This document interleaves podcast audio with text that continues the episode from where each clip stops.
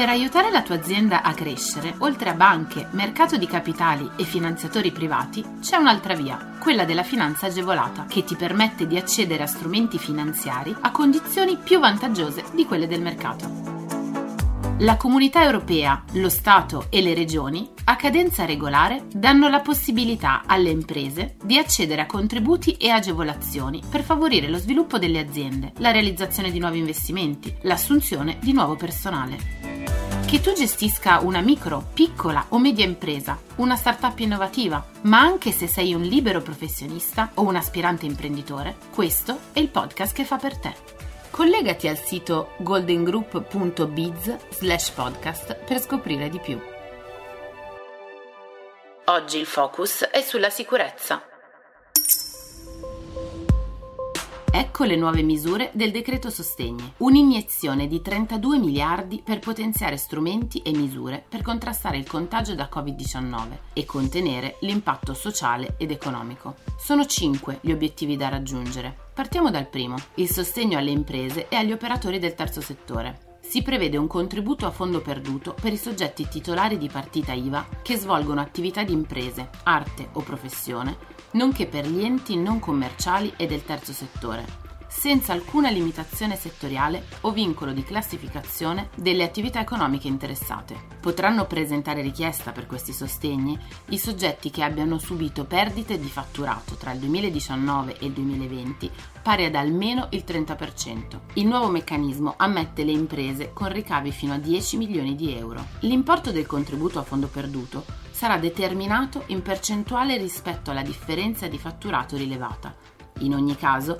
l'importo non potrà essere inferiore ai 1000 euro per le persone fisiche e ai 2000 per gli altri soggetti, ma in ogni caso non potrà essere superiore ai 150.000 euro. Il contributo potrà essere erogato tramite bonifico bancario direttamente sul conto corrente intestato al beneficiario o come credito d'imposta da utilizzare esclusivamente in compensazione.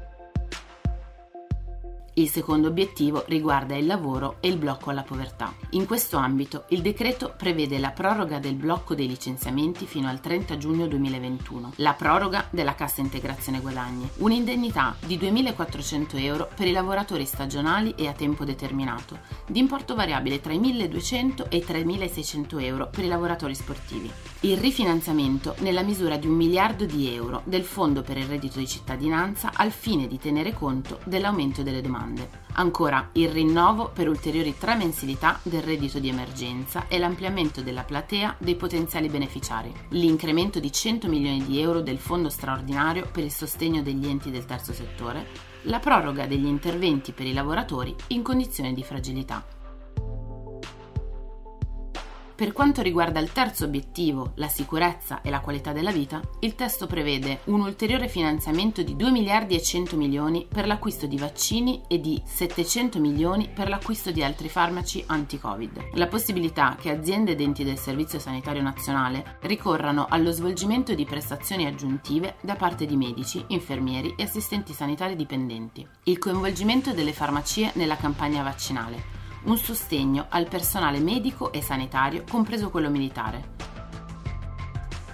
Quarto obiettivo, sostegno agli enti territoriali. Per gli enti locali e territoriali è previsto un sostegno per la flessione del gettito dovuta alla pandemia, pari a circa un miliardo di euro per comuni e città metropolitane sul 2021. Per le regioni a statuto speciale e le province autonome si prevede un intervento da 260 milioni e un miliardo per le regioni a statuto ordinario per il rimborso delle spese sanitarie sostenute nell'anno 2020. Il quinto intervento riguarda poi interventi settoriali di varia natura, tra cui il sostegno alle attività didattiche a distanza o integrate, il rifinanziamento dei fondi previsti dalla legislazione in vigore per cultura, spettacolo, cinema e audiovisivo, il rifinanziamento dei fondi per la funzionalità delle forze di polizia e delle forze armate un sostegno dedicato alle imprese del settore fieristico, un fondo da 200 milioni di euro presso il Ministero dello Sviluppo Economico per il sostegno alle grandi imprese in crisi a causa della pandemia, con l'esclusione di quelle del settore bancario e assicurativo. L'istituzione presso il Ministero dell'Economia e delle Finanze di un fondo da 200 milioni di euro per l'anno 2021 da destinare al sostegno delle categorie economiche particolarmente colpite, incluse le attività commerciali o di ristorazione operanti nei centri storici e le imprese operanti nel settore dei matrimoni e degli eventi privati. Il finanziamento poi del Fondo per lo sviluppo e il sostegno delle filiere agricole, della pesca e dell'acquacoltura, istituito presso il Ministero delle Politiche Agricole Alimentari e Forestali.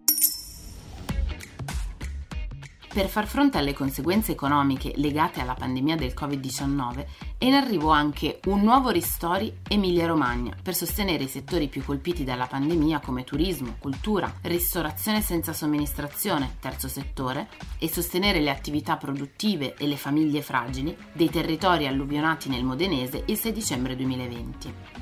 Oltre a queste misure, il territorio della regione godrà dei fondi provenienti dal decreto sostegno del governo, che metterà a disposizione dell'Emilia-Romagna oltre 9 milioni di euro che verranno distribuiti grazie a una convenzione con Union Camere a discoteche e sale da ballo, palestre, cinema, imprese culturali, spettacolo viaggiante e agli ambulanti delle fiere.